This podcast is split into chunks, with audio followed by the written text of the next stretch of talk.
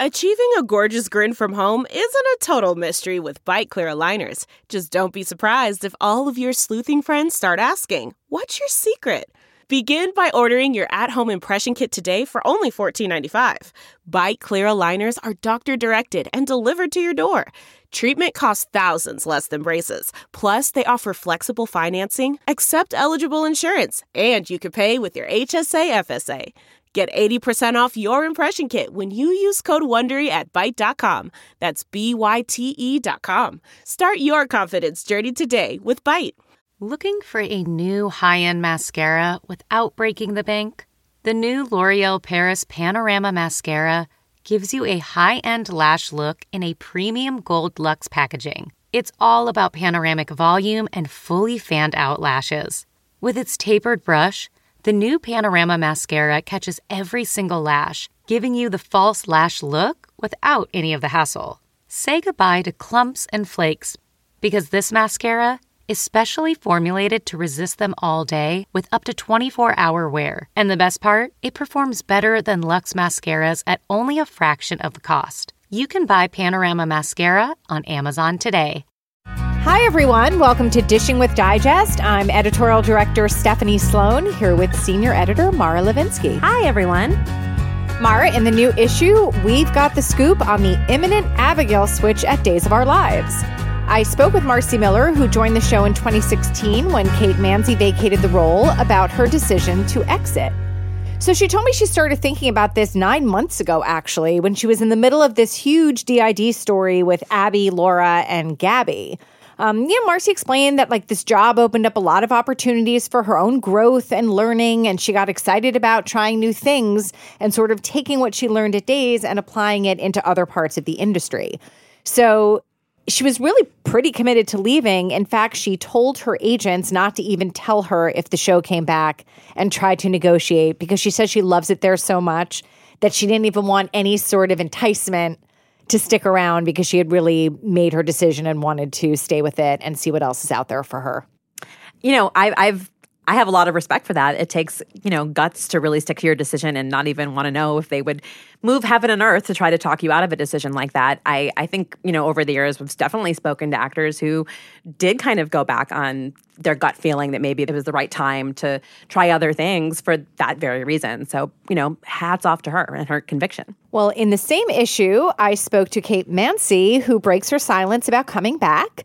She tells us she is thrilled to be playing Abigail again, and she says she actually never expected to have the opportunity to do it again, but the timing worked out really great for her. She's currently filming there right now. Uh, she's doing a brief summer run. I mean, obviously, it's uh, Days of Our Lives, they're many months ahead. They film so many episodes at once. So I think on screen, it'll actually be very impactful, regardless of how much time she's there mm-hmm. filming. We'll probably see her play out over quite a while. You know, what was interesting is that she told me that it was important for her to sit down with Marci before she started filming because Kate really wanted to tell Marci how much she respected her and really acknowledge all the great work Marci has done in the last two years, which I think is super cool. Also, Marci told me that she told Kate that she's available to answer any questions Kate might have about story, which is really funny when you think about it because so much has yeah. actually happened since Kate left. I mean, even understanding like who's Gabby, who's Dr. Right. Laura. I mean, there really is a lot to sort of unpack there, if you will. Absolutely. And the, how cool that they are both so open to learning from each other and having that relationship to help further the story. I think that's wonderful. Right. Because we're looking at a part of the industry where recasts are only common here. You know, yeah, you don't really absolutely. see that other places. So for Marci to have come into Kate's story, you know, at that time there had been a break because Kate had left the canvas for a few months. But here, what I understand is going to be a pretty direct pickup. Mm-hmm. So it really requires kind of some conversation to be had about what to expect. Well, certainly that will definitely enhance it. I just think, you know, it says, I think, a lot about both of those women that they're willing to, you know, partner up, if you will. Mm-hmm. They were both so complimentary about each other. It was really nice. I love that.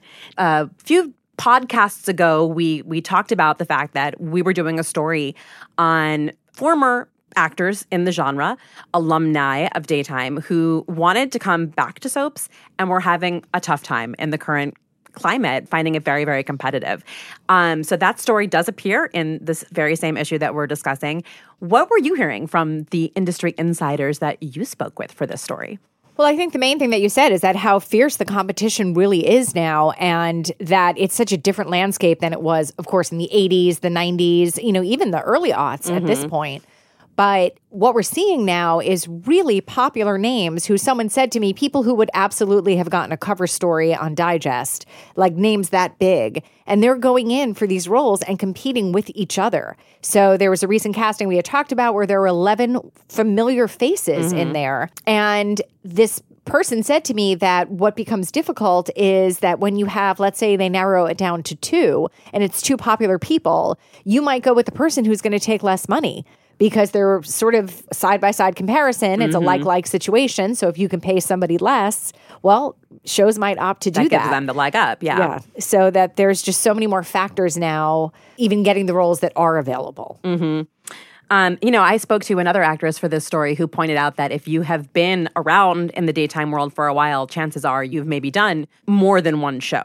Well, when there were 10 shows, that meant that there were eight left, right? If you've done two shows in a four soap climate, there's only two other shows that you could comfortably join without a producer having to decide whether it's worth taking, I think, uh, the risk of bringing an actor who played one role on in a different role. Because I think, you know, that's not a guaranteed slam dunk. It, it definitely has worked, but you can only kind of do that practice so many times on one show, right? Before there's like crazy turnover in the town where like everyone looks like someone who was there five years ago. Um, so this actress pointed out that as much as you know she would like to come back to daytime, there are only really now one or two shows that she feels like would be willing to consider her. Whereas that was just you know not something that actors were facing when there were a dozen shows on the air. You know, which is really interesting because you look at even with Days of Our Lives currently, like casting Kyle Lowder, who, since we know he's not playing Brady, we know he'll be playing a new right. role, but he's been gone from the show right. for like 11 plus years. And so it will be like a new familiar face, but still familiar, like a new familiar face, but familiar to the people who watched back in, you know, the early 2000s. And so I think that's even more interesting is that you're competing in a sense against people who had been on the shows who might bring sort of that familiarity back right. or that you know sense there's of nostalgia. a built-in goodwill i think towards someone that you loved in a role you know even if they're coming back to a different role on that same show. Right because you connect them to that show so mm-hmm. you want to see them so you're just happy to have them back in any capacity. So that makes it even harder. So these plum roles come up and yet now you're competing against someone who may have already been on the show. Right. You know, on the flip side, I talked to some actors who are employed in daytime television who have returned to the genre. And um, Wes Ramsey, for example, who plays Peter on General Hospital, told me when he left Guiding Light very early in his soap career, he had only been there like one or two years, but he was like gung ho to move to California and try it out. He'd never been there, never, you know, gone to LA to audition, that kind of thing. And over the years, he really wondered if he'd maybe made that decision too soon.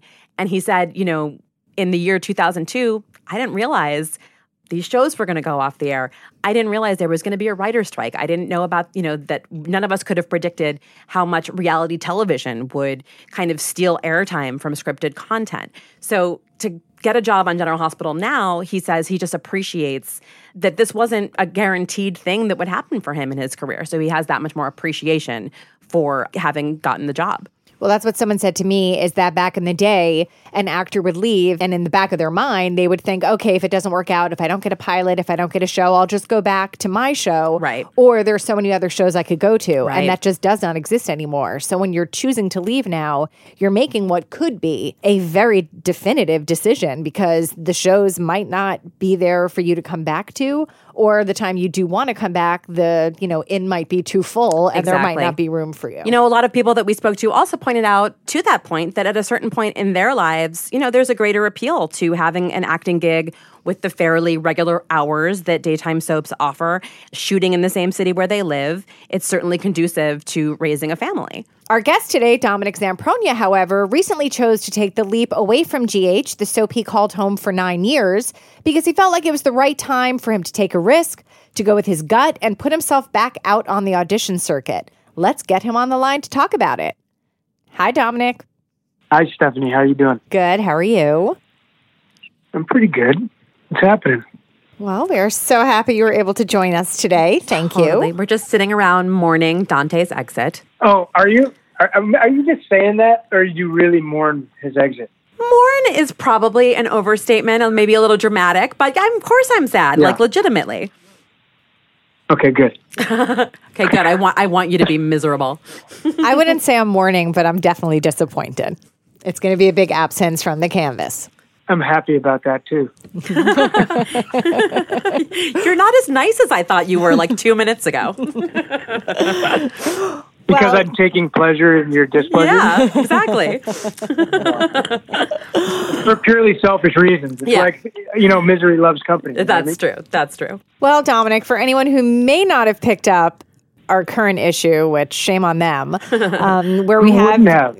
I don't know. I mean, people who don't want the real story, I guess, but they may have missed your cover story about why you chose to leave the show. So if you can tell us, when did you make the decision and what factors led to it? started kind of mulling it over with the family, the wife, you know, back in oh maybe a year, year and a half ago. Just kind of as a you know a next step sort of thing, like what's our vision, you know, for the future, like what's our plan kind of look like, and uh, there's a few projects I've been working on with my producing partner, and I wanted to kind of dedicate a little more time to that stuff and kind of wanted to see what this industry held for me once again, not, you know, being on the show. Because I'd been on the show for nine years. And before I was on the show, you know, I was a working actor doing TV and film and, and uh, didn't have the luxury of the stability that GH gave me. But I also kind of felt like it was time to get back out there again. And, you know, I felt like maybe I wasn't in the, the happiest place at the moment, you know, on the show. I, I didn't feel like there was a ton of Dante's storyline being driven, and, and you know people acknowledge that. Our producer would acknowledge that, and and other producers on the show would acknowledge it, and uh, it didn't really change a whole lot. So I kind of thought maybe this is the time. Well, it obviously wasn't a snap decision. No, I think we kind of mulled it over a lot. It was a big deal, and that's important for me for people to know too. Is that it wasn't we didn't just wake up one day and, and decide to, to take a walk. It had been going on for a while, and uh, and even through the negotiation process, it, it was back and forth because it's really tough to make a decision like this. Dom, I know that your wife was very supportive of you making this decision, but you told me a very cute story about why your young daughters were opposed to it. Can you repeat that for me? well, more like my my five year old. I don't know if the other one cared so much, but like my seven year old started to actually dig that I think her dad was on a TV show. Because she's oh. going to school with kids whose parents, you know, are in the business in some fashion or form. And but my five year old said was upset because I wasn't going to be bringing her home like Doritos and M and M's from the vending machine anymore. That That's that- adorable. She could care less that I was on a show. She also doesn't like change. Like she hates change of any kind. So just the fact that I was changing that aspect of our lives was like very, very um, traumatic for her. That's pretty funny. All right. Well, looking back on like your nine years on the show, is there a period or a storyline or a scene or anything like what would you consider to be the work that, that you are most proud of as you look back on it? Probably making it through like most of my days with like sanity. like when you do have a story, you're doing like 40, 50 pages a day. Like I'm doing a show right now. We're doing a page and a half a day. It's like pretty amazing. Um, I almost get bored because I don't know how to handle like the slow pace. But um, I, I always go back to Sunny shooting Dante storyline because it was so impactful to my character and to the characters around. From the very beginning, it was all like the point of the, you know, the, the audition scene was to come in and do that scene where he gets shot. So I don't know. It, it was partly as an actor. It was this scene that you had worked on for months and months and months. It was as a as a character. You know what what had been kind of built up over the course of six eight months, whatever it was. And then on top of that, it was uh, the response it got. I mean, it's still talked about today with fans, with me and Mo. Whenever we would talk about you know the good old days, like we'd talk about that storyline, and it had you know, Maurice has been there for 25 years and he still talks about that storyline. So that that means a lot to me too. I mean, it's it seems like it's kind of uh, had some staying power. That's cool. Yeah, it was like a landmark. Now, you've been wrapped at the show for a little over a month. Uh, tell us what you've been doing with yourself. Uh, I've been shooting a show called Tin Star. It shoots up in Calgary, starring uh, Tim Roth and Christina Hendricks, and uh, John Lynch is in this season, which is pretty cool. Yeah, and I'm playing kind of a bad guy. Oh, that's a that you- nice you change. might, might ha- yeah, that you might have some feelings for. That's kind of why I went for it. It was a total departure from what I've been doing for nine years. It's not a huge, huge role. It's not going to, you know, uh, it's not replacing GH. You know what I mean? But it's something completely different, and it's uh, it's just a few episodes, three, four episodes of a really cool new show that it's on Amazon right now. Amazon in the states, you can uh, stream the first season.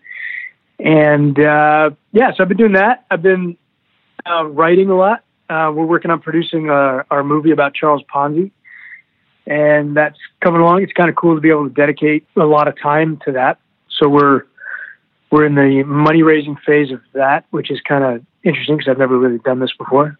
And hanging out with the kids and the family, which is really interesting too. Because you know, there's days where you want to give mommy a break, and when you're working a lot, you don't really have, you know, the energy to to do all the fun dad things you should be doing. And and now that I've got a little more time, um, when I do come back from Canada and I got a few days, like we we we go and do stuff. It's fun, you know. It's really there's another huge reason why I, I thought it was time to go. It was just life's short and happiness is supremely important and it's not always about a job. Sometimes, you know, you gotta be with your family, your people, you know? Speaking of which, are you still going to do Saturday swim lessons with Lisa LoCicero and her daughter and your youngest?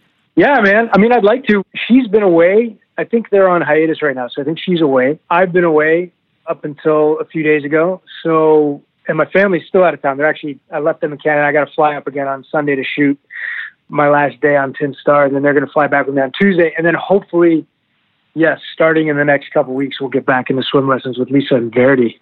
Sweet little Verity. Awesome. When you look back now on your time on the show, is there anyone you wish you had worked with more? Well, I obviously wanted to work with Mo more. I mean, I know that sounds that's probably not the answer you're looking for. You probably want like you know people we I never worked with. But It's up to you how you so want to answer. well, thank you. Uh, there's been uh, so many changing faces, kind of thing too, right? So when if you asked me that question like five years ago, I probably would have said something like Tony Geary because he was around, or or Genie because she was around, or I don't know Jonathan because when he was around, like I really enjoyed working with him.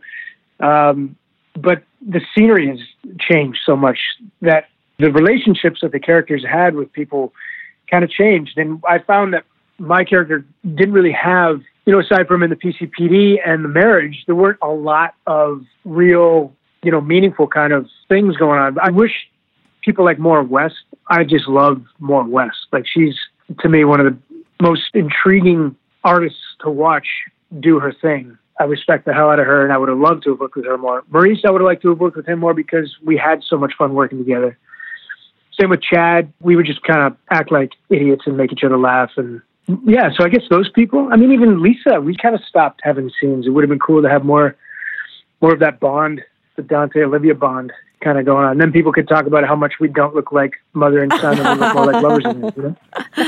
I have to say, I was very surprised that there wasn't like a final Dante Olivia moment, especially since she's such a you know hovering mom. You'd think he would not be able to slip out of town without answering to her. Yeah, I was I was shocked at that too. Um, I actually changed the line in the scene. If the line in the scene was, uh, you know, I'll call her from the car, and I I said she's going to kill me because she probably would. Like that kind of. If I ever left town, like without saying bye to her, she would she would hunt me down and, and kill me. I think that'd be a funny story, actually. Olivia like infiltrates the WSB to track down. I would not So she can bring her. him like a like a like a lasagna. a lasagna, exactly. The Operation Lasagna. Um, Yeah. wait, you, you know, uh, speaking of the relationships at the PCPD, Nathan and Dante became such a, a popular cop duo with fans. And I know you recently hung out with Mr. Ryan Paevey, who left the show earlier this year. What did you guys get into? Yeah. What did we do that day? What'd you get into? What'd you, did you get a drink? Did you get a meal? Trouble, trouble. We're just we kind of we're we're troublesome. We're a troublesome duo.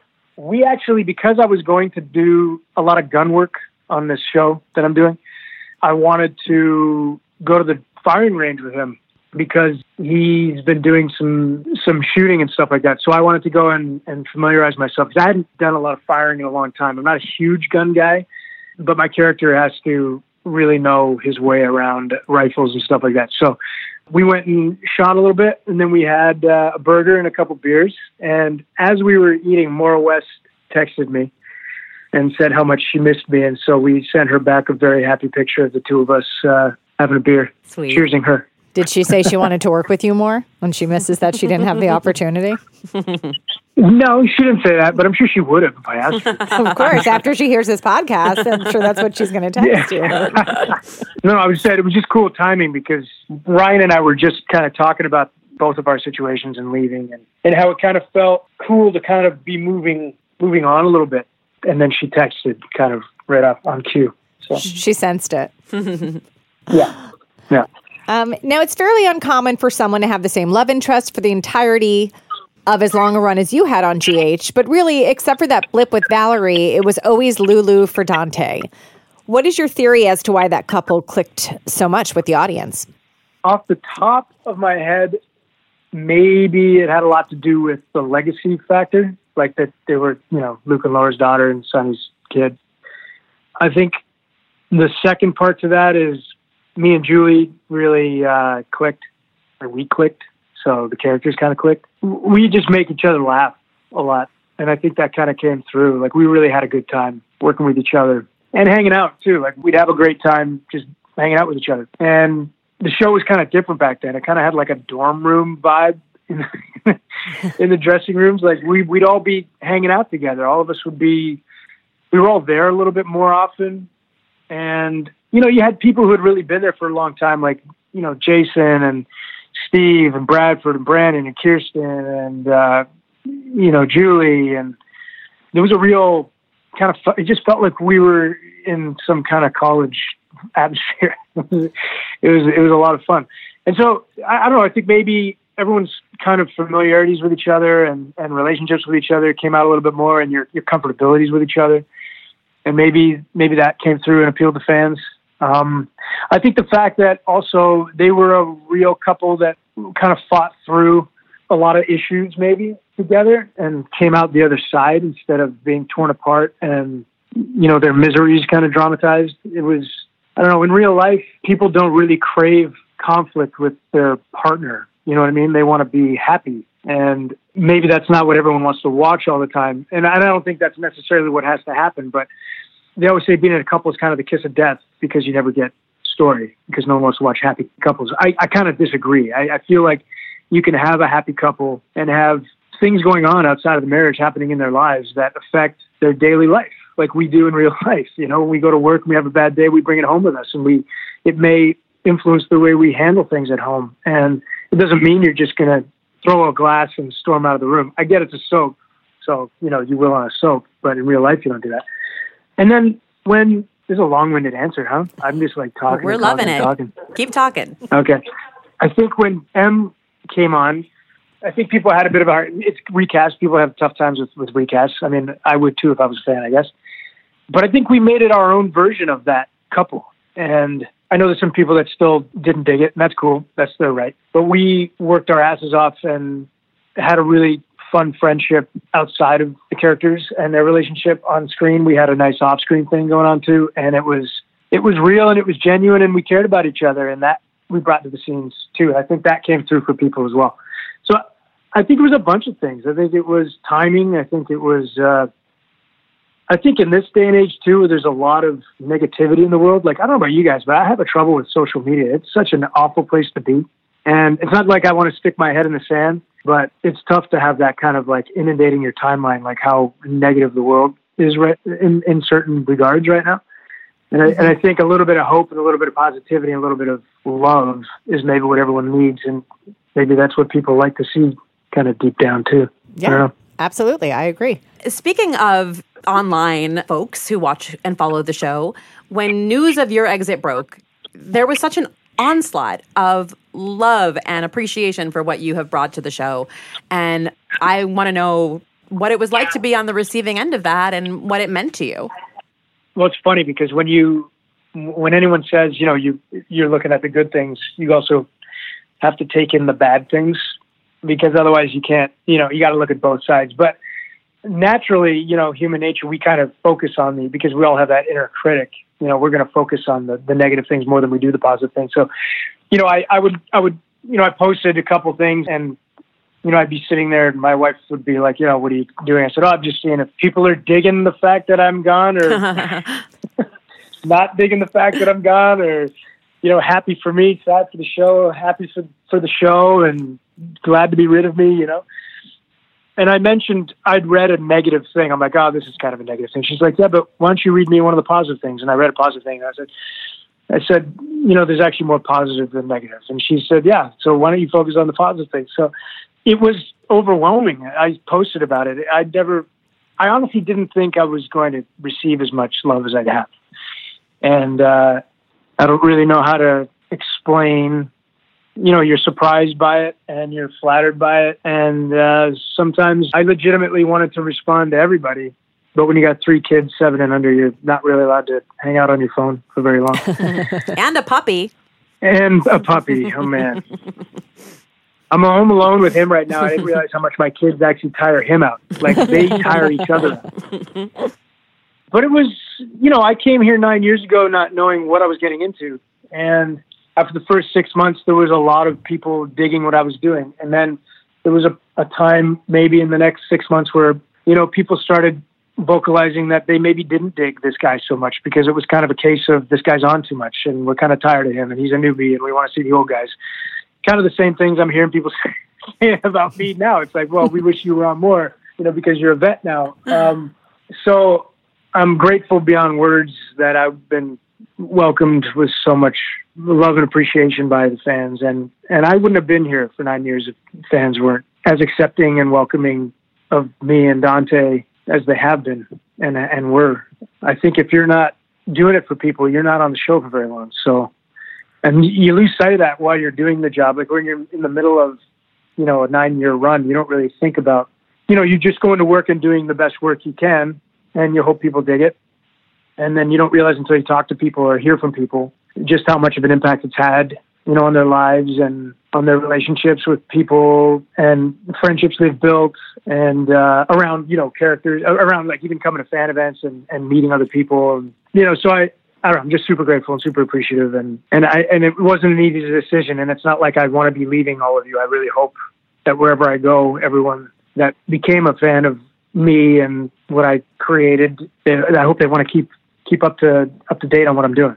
Of course they will. So will we, of course. Well, thanks. Now, Mara always tells me about her set visits, and she says there's uh, something on your dressing room door from the magazine that she would get a good chuckle out of whenever she saw it. Can you please tell me and our listeners what that is? Is it the the, the Bruno Mars thing? Yeah, you, you, get like weird things in your dressing room door posted by random people. Um, someone put in my mailbox. I still to this day have no idea who it was. I forgot to find out who it was. Some Canadian mints, like they were like smell like a Canadian or something like that. And they were like, it was basically like like this, like this breath spray that like made you smell like a like a Canadian lumberjack or something like that, like a wilderness man. uh, I have to find out who put that in there. I still have no idea. Then, and Will DeVry would put up um, old hockey stamps from like a Bobby. Yeah, I put a Bobby Orr one on my door because I have a Bobby Orr uh, hockey card, and uh, he put a Tim Horton up there, a Leaf, you know, famous Toronto Maple Leaf donut chain guy. And uh, Scott McKinsey, one of our directors, I went into work one day. I'm like, "What the hell is this?" And there's a picture of me and Bruno Mars, like we're like a look-alike thing. but yeah, I think someone messed around with the hair to make it even more look-alike. So he gave me kind of like this weird slick hairstyle thing, and then and then photocopied and put it on my door. Yeah. So Bruno Mars and me are on my door. Well, I will take responsibility for being the person who probably pulled those photos. So, yeah, I didn't know that was from your magazine. I didn't even know who the magazine that was from. So, thanks a lot. Oh, sorry, hon. Well, yeah, it was. You know, someone wrote in and said, "Can you run side by side photos because they look so very much alike?" Yeah. Certainly, the doctored version, it was just uncanny. Yeah. did you guys doctor that, or did someone else doctor that? No, Scott McKinsey, I think, d- uh, deserves Scott credit for doctored that. Okay, that's what I thought. Yeah, yeah, yeah. I wasn't sure if it was Scott or yeah. That's funny. So, Dom, when people leave our magazine, um, we usually get together, you know, on, the, on their last day, and we have uh, cookies and chat. And Steph always asks them, "What will you miss? What will you not miss?" So, we want to know when it comes to General Hospital, what will you miss? What will you not miss? Now that I guess it's officially over and it's aired and it's done. So final, right? So final. Um, I I'll miss all the people there, the crew. I've gotten so close with that crew over the last nine years. You know, you find out a lot about them and their families, and uh, you know when they're going through tough times and and uh, you know good times. And and when I, you know I've I've gone golfing, and you know we've gone out for drinks, and and uh, so I'll miss the crew. I'll miss a lot of you know the funny shit we did in between takes, you know, with Maurice and Chad and Steve and and Em, and you know there's there's people that you got used to seeing every day that you kind of take for granted, like your family. And all of a sudden, when you're not there, and and you know you take you take for granted the, the the you know your dressing room, you're kind of home away from home, and the fact that you kind of know where your job is. I'm gonna miss that. uh, you know, it was a 15 minute drive to work every day, and I, you know, you miss, you know, the, all those comforts, a lot of comfortability. But that was my whole reason for going is that I, I wanted to get out of my comfort zone. Um, it had been a long time, so I, I'll miss those things. But I'm also really excited to not have those things again. Um, I, I don't know how much I'll miss the pace. I, I do feel like there's a kind of a middle ground between not the way it's done because we have to get so much done. I mean, the whole system would have to change for it to not have to move as fast as it does. But I, I won't miss that pace. I think it's just a little bit. We did like 16 scenes in two hours one time. I think that's just it was amazing. We all were like, "Wow, that's pretty incredible." But at the same time, it's like, "Wow, that's like insanity too." Now, you told us that you would never say never to reprising Dante. What if another soap came calling? Would you be open to doing another soap role?